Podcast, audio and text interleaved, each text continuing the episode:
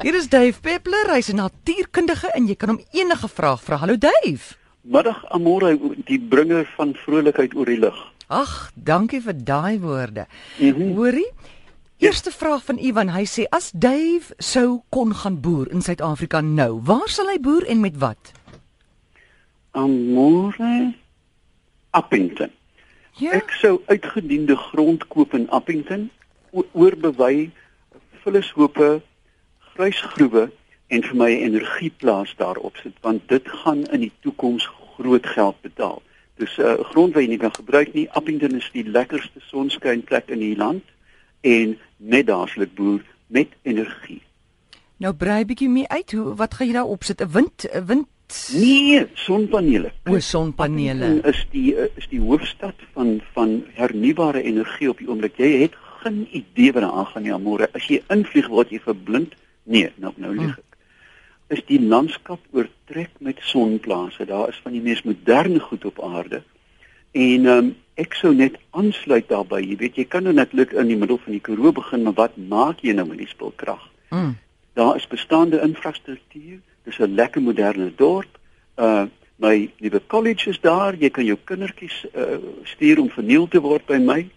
En ehm um, ek sou net eenvoudig Appington toe gaan vir my 'n reusagtige sonplaas opsit. Natuurlik met die hulp van 'n van 'n groot ontwikkelaar of 'n internasionale energiereus. En dan sluk my 'n heerlike stoep met ligreëling kry en kyk hoe die son vir my verniet krag maak. Die Spanjaarde is mos daar aan die gang met die son storie, né? Nee? Môre, ek was nou dag daar, jy hoor meer Spaans Ja. as wat jy Afrikaans hoor. Die mense van Appington sê oor 10 jaar van nou of 10 tot 15 jaar van nou gaan Appington 'n baie goeie sokkerspan hê. Dit is moontlik want enige iets is beter as die huidige. Goeie antwoord.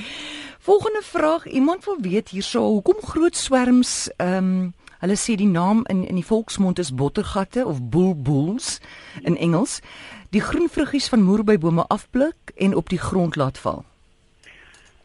Bottergatte, wat 'n mooi naam. Ja. Jy weet ek dink ons moet minder sensitief wees vir ons mooi Afrikaanse name. Ja man, bottergatte. Bottergatte. Ek weet jy kan so lekker skreef skoort of voetsek Ja. bottergatte. Ehm um, ons mis baie name. Tur tik tik. Wat gaan 'n Engelsman met so 'n naam maak? Mm, Ja. nou, Of wat van die krombek? Dis 'n voël sonder 'n stert.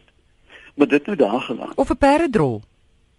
Ja, maar daar's ook ander perde goed, né? O, Um, okay. Dit daar gelaat. Amore bottergatte word aangetrek deur super uh, die Engelse noem dit super abundance, is 'n super oorvloed van vrugte. Met ander woorde, as daar 'n karee boom staan met baie vrugte, dan kom daar meer as die gewone 4 of 5, daar's 20 of 30 bymekaar.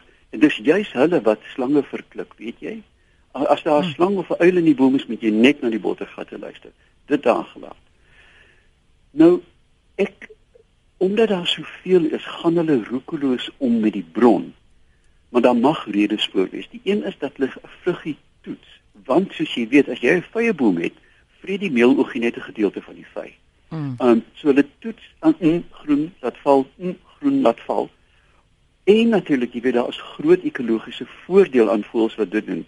Het jy al in die Kruger Wildtuin gestaan waar ape in 'n marula boom staan en onder die boom staan die olifante, die rooibokke, die vlakvarke en wag vir die reën van kos uit die uit die hemel. So, dit is 'n mate van simbiose. Hulle is uh, so ontwikkel dat hulle dalk vir ander diere ook kos gee, maar ek dink hulle toets net en dink ag nee, wat daar's nog baie ek laat los Hmm. die groene. Goed, kom ons vat 'n oproep. Charlotte, goeiemiddag. Goeiemiddag, Amrey en Duif. Hi. Maar dis François Ferreira van Centurion. Ek wil graag by Duif weet, maar Amrey, jy kan ook antwoord. Hoe diep gaan water in die aarde in en op watter stadium sal uh, gravitasie en kapillêre aksie stop dat dit aanhou ingaan? Ooh, dis nou 'n vraag vir 'n geomorfoloog. Water afhangende van die dikte van die aardkos. Kom, Ek luister by die radio. Goed, dankie François. Jep, sal ek herhaal? asseblief. Ja, water um, kan baie diep die aardkos binnendring afhangende van die diepte van die aardkors. Ons weet byvoorbeeld in IJsland dat daar stoom uit die water uitkom van 'n paar honderd meter diep. Ek dink dat dat vrywater kan so diep as etlike kilometer voorkom En hier kom dan mikroorganismes, kan jy glo môre onder daai onsaglike druk en temperatuur, ehm um, kom daar wat hulle noem ekstremofiele voor. Klein diertjies wat tussen die rotse. Nou, swaartekrag sal ophou by die middelpunt van die aarde. Die enigste barrière is ondeurdringbaarheid as daar laag is wat die water nie kan deurdring nie, maar ons moet onthou daar is 'n gradiënt van temperatuur waar water uiteraard dan afgeweer word deur mikro uh, stoom. Uh, dit sal letterlik in stoom verander. So ek kan nie sê water gaan op 20 km deur voorkom nie, maar beslis 4 tot 5 km diep, nie vrywater soos ons dit ken nie, maar water tussen die rotsgedeeltes. Goed, dis interessant. Dankie Dave en ek hoop jou vraag is beantwoord François. Iemand vra hierso, uh kan Dave dalk vir ons sê of daar enige verband kan wees tussen die silo's wat gister in Swellendam neergestort het, die 14 silo's met canola saad in en die aardskuddings wat vanoggend gevoel is in Tilbag.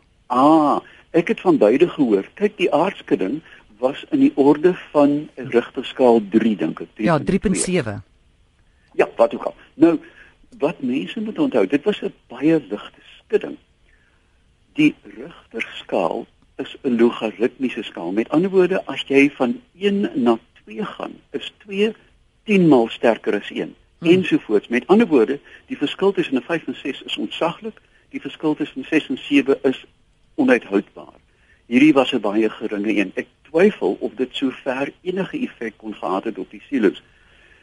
Wat by die silo's bes moontlik gebeur het, is 'n uh, metaaluitputting vermoed ek van een van die silo's. Nou kan jy dink daar is etlike ek weet nie hoeveel tientalle tonne wat nou regop staan en toe was dit 'n domino effek.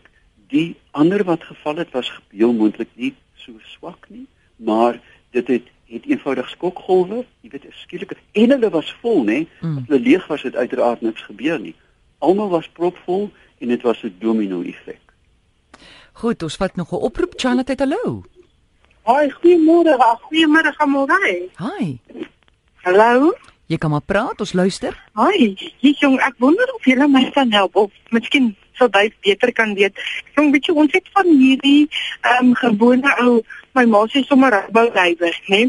Weet jy maar die gewone voels wat hier so by ons kom. En nou, 'n enetjie wat nou 'n kleintjie gekry het, 'n ou kleintjie, goeie griet as jy redelik sienetjie van van hulle almal, maar nou die dingetjie is nou 6 maande oud en nou, hy wil nie nie. En ons moet hom nou voed elke dag. Hoekom sal dit nou wees? Dave, kon jy hoor wat 'n voel dit is? Ja, ja, sê vir wie die voel? Wat s'ie voel se naam? Dis 'n gewone duif. O.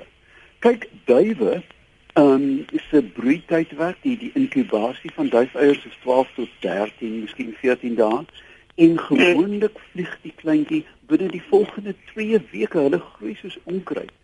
Hierdie is eenvoudige bonsai en gaan nooit vlieg nie ek vermoed dat die voeding, nie wat hulle noodwendig nie, maar wat wat hy gekry het onvoldoende was, dat hy dat hy of sy dan baie swak ontwikkel is. So, daar is twee uitweg. Daar is twee maniere. Een is 'n genade dood, want jy gaan vir ewig sit met die diertjie op 'n veearts hmm. of uh, of 'n uh, nee, ek wil nie sê wat nie, maar die ander is natuurlik dat jy hom vir die tyd en ewigheid sal moet aanhou as 'n troeteldier. Hulle word baie mak maar as hy teen die tyd nog nie gevlieg het nie, sal hy nooit vlieg nie. Well, okay, thank you. Uh. Goed, dankie. Okay, bye. Dave, kan jy vir my so 'n bietjie harder praat asseblief? Seker. Charlotte, hallo. Goeiemôre. Met wie praat my ons? My naam is Rita Herkst. Ja, ons mag net bietjie sagter. Ons was so 2 weke gelede in die wildtuin. En wat ons opgeval het is die termiethope wat normaalweg hoog bo die grond rond is, het nou almal skielik die termiete begin torentjies uitwerk na boontoe en jy kan sien dit is vars. Ek het gewonder of dit enige wat wat kan 'n ou daar uitmaak? Gewoonlik is die termiet hoop rond en nou skielik het hulle almal torentjies soos hulle uit bo uitwerk boontoe. Nou, Dave? Ja, ek luister. Ja, ek wonder was daar goeie reën voor hierdie uh, gebeurtenis? Want daar was daar was nie regtig reën nie, so 'n uh, uh, bietjie kolle kolle reën, maar nie eintlik groot reën nie. Ja, termietaktiwiteit word gewoonlik gestimuleer deur reën. En ek is nou nie heel seker van die spesies nie, maar hulle is gewoonlik grassnyende termiete en uh, interessant genoeg as jy onthou, is die termiethope of die termitoria baie eweredig gespasieer want hulle kan nie nader aan mekaar kom nie as gevolg van 'n gebrek aan kos.